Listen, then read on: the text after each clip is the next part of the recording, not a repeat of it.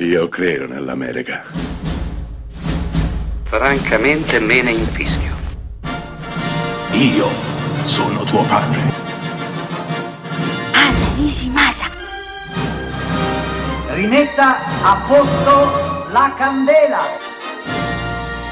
Rosa bella.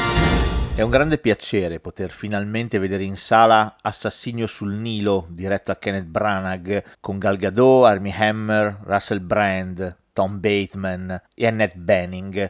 Film atteso da due anni, fiaccato dalla pandemia e rimandato parecchie volte, ma finalmente in sala.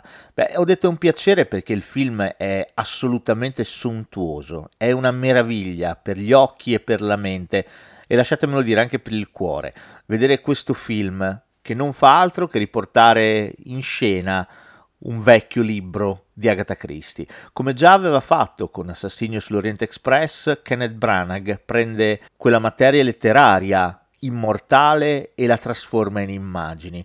Sì, un film era già stato tratto da questo libro, interpretato da Peter Ustinov, ma questa nuova versione non ha nulla da invidiare a quella già realizzata.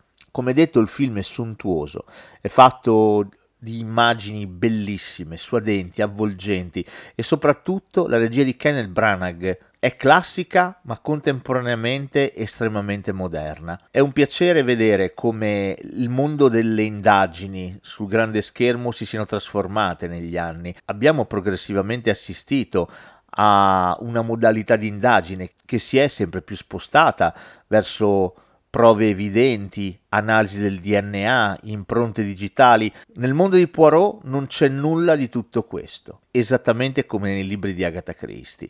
C'è solamente un'indagine fatta di ragionamento e deduzione. Questo ovviamente mette lo spettatore nelle stesse condizioni dell'investigatore, e cioè di poter arrivare da solo alla risoluzione del caso, a trovare il colpevole. Film splendido quindi, che ha anche il grande pregio di umanizzare la figura di Hercule Poirot, film dove morte e amore vanno saldamente a braccetto.